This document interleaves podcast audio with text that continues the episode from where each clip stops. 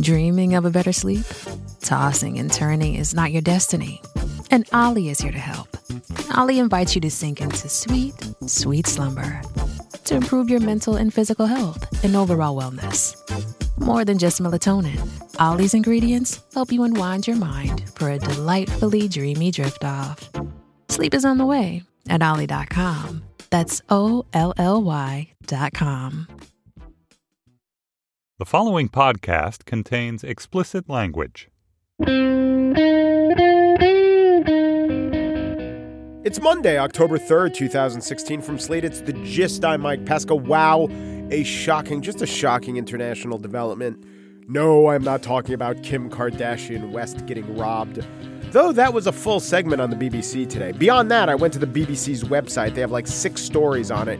There's one reference to the FARC, which is actually what I think is the real shocking international development. And it's uh, in the BBC and other languages, their Spanish language service. The ABC website right now, nothing about the FARC. They are gigantically prominently as Kim Kardashian West. CNN, here are the top stories.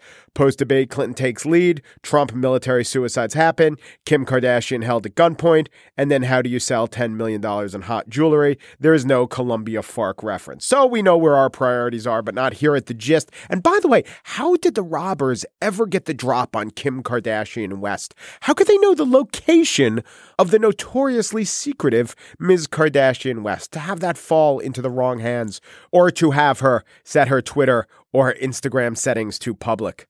Yeah. Sympathies do. I'm not making light of what she went through. That does sound like a frightening ordeal. But here's another one. The referendum to end the Colombian Civil War went down to defeat. By slim margins, Colombians opted out of a FARCzit, or maybe they entered into a wargzit. Anyway, the FARC rebels 50 years, 50 years they've been fighting in Colombia, a quarter of a million people killed. You may have heard, as I did, that the referendum was a done deal. It was going to get ratified by the public. We were told that polls showed the referendum was passing handily. I did some research. Indeed, some polls did show that, but others had exactly the opposite. Like here's a headline from a month and a half ago New poll finds overwhelming majority in Colombia vote. But it noted that this one firm, Invamer, said that 67% would vote in favor of the referendum to have peace and only 32 opposed.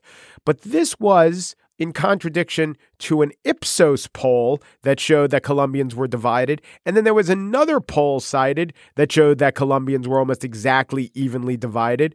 So, to recap these headlines about polls showing overwhelming majority voting for it, some did, some didn't, this may one day gain the mythology of the Brexit vote, where we hear now that the polls missed it. Actually, most polls got it. It's just that the quote unquote experts missed it. Another difference with the Brexit vote is that most of the no votes, most of the people who wanted to keep the war going in Colombia, came from urban centers, whereas the rural areas were the ones that wanted peace. Of course, it's in these rural areas that the cost of war was the highest, that the body toll was the worst. I do not know exactly what this will mean. All right, guys, plowshares back in the swords, I guess. I don't know. I think that it's more likely that we will get peace if both sides have said, to some extent, yes, we want peace, to have that thwarted by the man on the street or 50.2% of the men on the street. It just seems to me that peace is the more likely outcome. Who knows when? Who knows how? And it's just a reminder that peace and democracy do not go hand in hand. And in fact, they're often two opposite things. On the show today, Trump's taxes. That's the entire rest of the show. I come out with a raging defense I make the case that it is possible that Donald Trump lost a billion in a totally above board and honest way and did nothing wrong except for losing the billion by declaring so on his taxes. And to buttress what will be a spiel, we start with a conversation. I put these questions to a professor of tax law. I think you will appreciate the conversation. If not, the conversation will depreciate over time.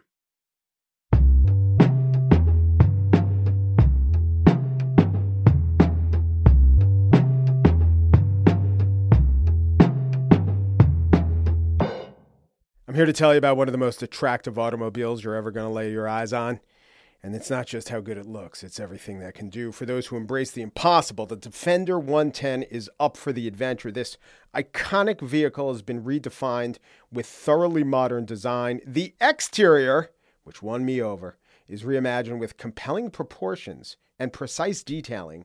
The interior is built with integrity, using the most robust of materials. The Defender capability is legendary whether you're facing off road challenges or harsh weather conditions. The Defender 110 lets you go further and do more. Cargo capacity means you got room for your gear. To drive the Defender is to do what you do via your intellect, via your passions in life. It is to explore with greater confidence. Ready for a wide range of adventures? The Defender family features the two door Defender 90, the Defender 110, the Defender 130 that seats up to eight. Learn more at landroverusa.com forward slash Defender. So now is the time for tax talk. You didn't think that this time would be nigh, but oh my gosh, is it upon us? Philip Hackney is a professor at LSU. For five years, he worked in the office of the chief counsel of the IRS in Washington, D.C. He is a tax expert. Hello, Professor Hackney.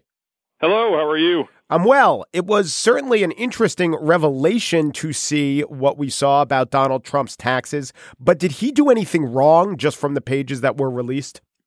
We can't tell that he did anything wrong at all um, from the pages released. Uh, net operating losses are a pretty ordinary thing. This was a particularly large one, yeah. Um, but there's nothing wrong with a net operating loss. And beyond that, is it even unethical? I would argue that if you don't allow that deduction, you stymie capital investment. And beyond that, you know, you can't claim that a person made money in one year if he earned $1,000 if the year before he lost $100,000.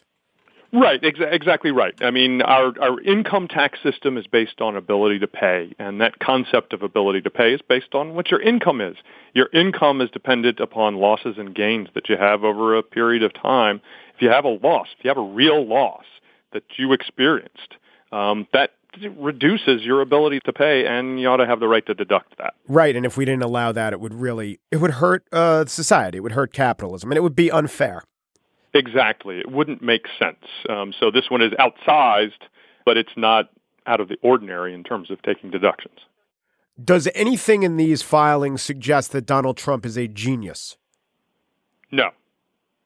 That I and you know why I say that. This is what Christie and Rudy Giuliani. Yeah, no, no, exactly. I mean, it it tells us that he lost a lot of money in business yeah. in the early '90s there's nothing brilliant in tax planning in this situation, and I doubt Donald was involved in the actual legal maneuvering and tax maneuvering that was going on here. Now, there is the possibility, and Mark Cuban was raising this, that in the 90s it was sort of the Wild West, and uh, billionaires were being told that there are all these ways to show paper losses. Was that true more then than now? And is there any reason to suspect that this might have been going on? There are many reasons to expect that there were opportunities for him to have paper losses here. And there are reasons to believe that some of these things were going on then. Some of this stuff still goes on now. I mean, the, the, the reality of tax sheltering is you're always looking for ways to create paper losses, losses that you didn't experience. The possibility here is that somehow Donald Trump was using other people's money. Other people took real losses, and he got the $900 million NOL. NOL, net operating loss. That is correct? Yes, NOL is a net operating loss. So here's the thing. You're getting basis in things that might be other people's loss. Well, you have to go back because you've lost me. I don't understand that basis as sure. you're using the term. Sure. When you buy a property, if you buy a $100,000 building, um, you get a $100,000 basis. Um, that's super valuable to somebody that's in real estate because they'll depreciate. They'll start depreciating that thing this might be why he buys buildings. He might have said to himself, when I uh, sell this building in 10 years, real estate is such that I'll make a profit. But in the 10 years until I sell it, I can quite legally deduct the fact that the building is getting older by a year and thus depreciating. Absolutely. That's and it. you borrow in order to increase that basis that you can yeah. take. You don't put your real money into it, and you get this basis that is a real tax benefit. Huge. It's part of every tax shelter.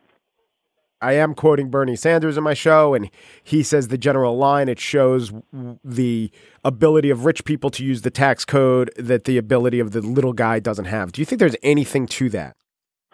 Yeah, I mean, so, some folks have been focusing on this. I mean, what this effectively allowed Donald Trump to do is average out his income over a period of time.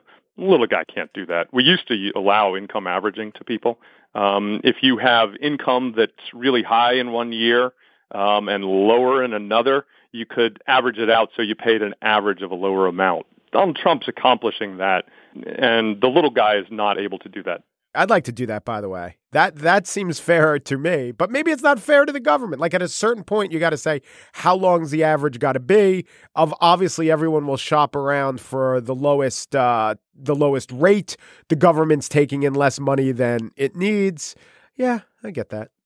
Yeah, and uh, I mean, we we did it before. I forget if it's in the 70s. I think it's in the 70s we allowed right. income averaging, and the reason we got rid of it was because it was too complicated one of the arguments here is I agree that everyone will say, well, I agree that the tax code is too complicated. But in fact, at least that aspect of what we're finding out is a result of uncomplicating the tax code. Absolutely. All right. I want to ask you one more thing or one more area of things. The corporate tax rate, there's a lot of uh, there's a lot of criticism of it. It's a stated 37.5 percent, but as I understand it, very few, if any, companies pay that corporate tax rate. Uh, is that true? And if so, why do we have such a rate if no one's paying it? Yeah, absolutely true. Um, the uh, uh, effective rate is really low. We used to collect a lot of money from the corporate tax, but that's no longer true. Has to do with the fact that uh, corporations uh, are conducting uh, business all over the world. If you are a uh, company that does not rely on fixed assets here in the U.S., there's almost no reason for you to incorporate here in the U.S. You might as well co- incorporate overseas, have your earnings be taking place over there, and uh, avoid pretty substantial amount of tax. Um, I think there is a real play for uh, potentially lowering that rate because of the effective rate that it is is there. Uh, the Obama administration has uh, considered that possibility. I forget the rate that they were looking to go to, but I think there's uh, there's every reason to think about uh, corporate tax reform.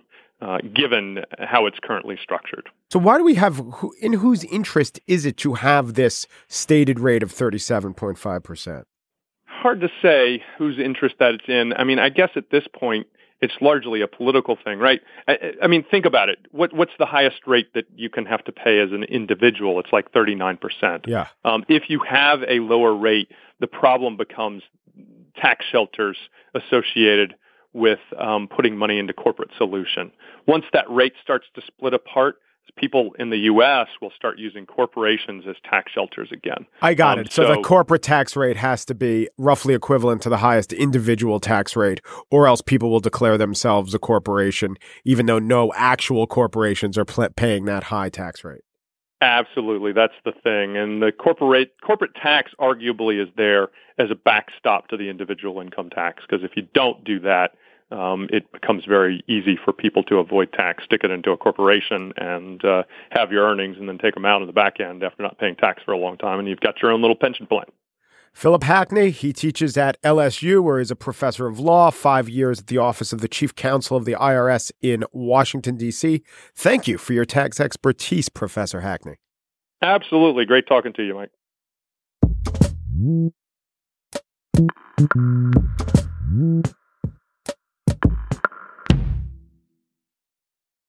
Shipping can make or break a sale, so optimize how you ship your orders with ShipStation. They make it easy to automate and manage orders no matter how big your business grows. And they might even be able to help reduce shipping and warehouse costs. So optimize and keep up your momentum for growth with ShipStation.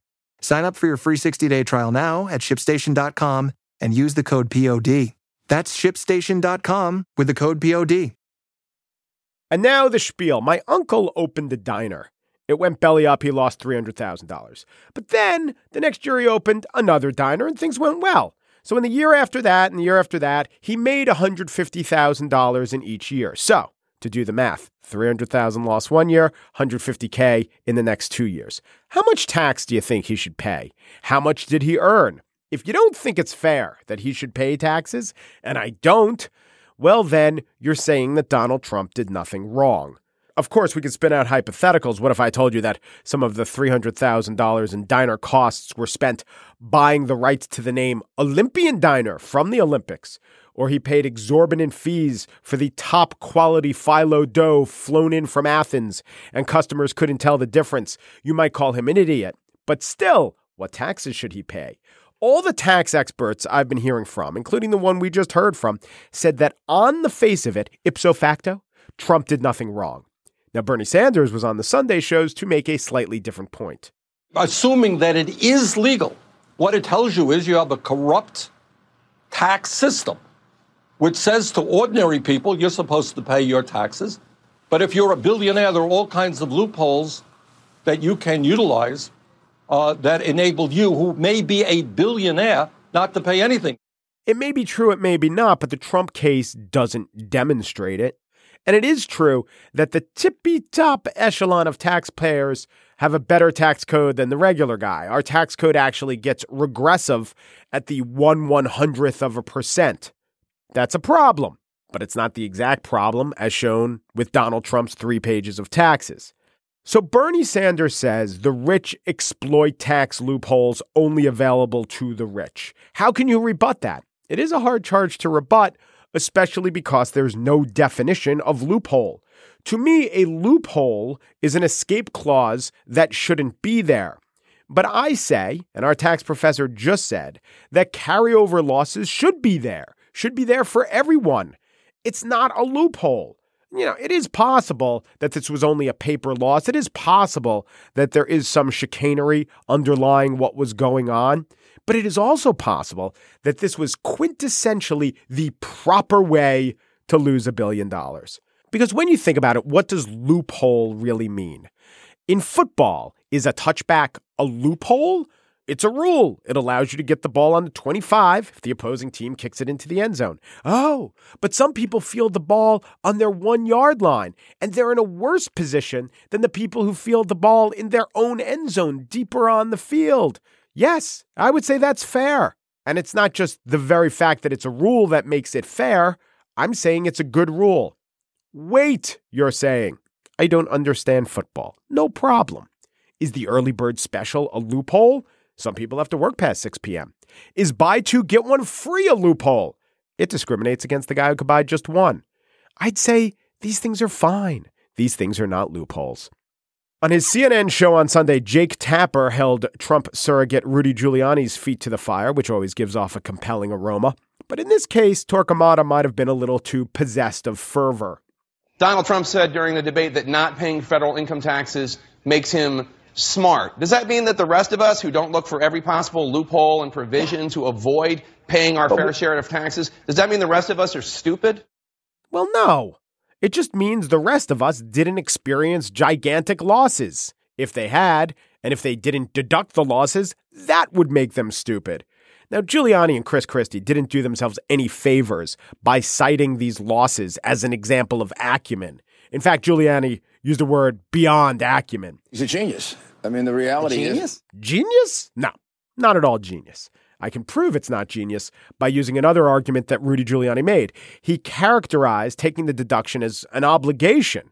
You got to take the deduction to be fair to your partners, to be fair to your family, people depending on you. By the way, both of these things can't be true. It can't be the act of genius, and it also at the same time can't be a deduction that absolutely everyone would have taken. You can't be a genius for doing something that everyone should do or would do. But Rudy's right on this point anyone would have done it. And anyone should do it. You shouldn't lose a billion dollars. If you do, you should take the deduction. Now, I also think the New York Times should have published it. I think it's fair to give people the chance to evaluate what Trump's losses mean. And I don't think they mean he's a hypocrite. I've seen a lot of tweets of Trump being bandied about how he said that hedge fund managers should pay more in taxes. Oh, what? And he shouldn't? No because hedge fund managers, he's saying, should pay more in taxes on their earnings. Trump had no earnings. I wouldn't say not paying these taxes paint him in exactly a good light. I don't think they're a good issue for him. But I think the backlash speaks more to the free floating economic populism than to a specific indictable offense that disqualifies Trump for the presidency. Now, perhaps you could argue that Trump has so often taken advantage of this free floating anxiety. He's exploited it, he's twisted it with lies and terrible policy prescriptions that it is a fair comeuppance that he be impaled on the same pitchforks that the villagers have brought to the town square. Fine. But my argument isn't one of Trump getting a taste of his own medicine. It's an assessment of whether the medicine is an antibiotic or an emetic. Trump is so thoroughly disqualified in so many other areas that it might feel good or right to flay him on this one, but it's not right. Righteously lashing out at the menace in your midst might give you a psychic satisfaction, but it's not the fairest way to evaluate political arguments. In fact, it's kind of like something Trump would do.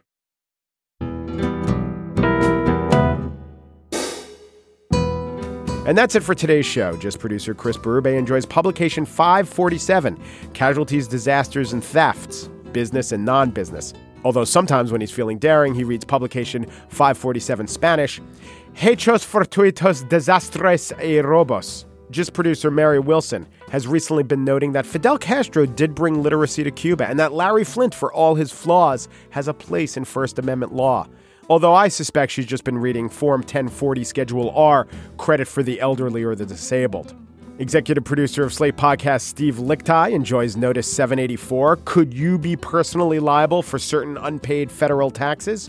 Or Notice 784 Lickteig. Could Steve Lickteig be personally liable for certain unpaid federal taxes?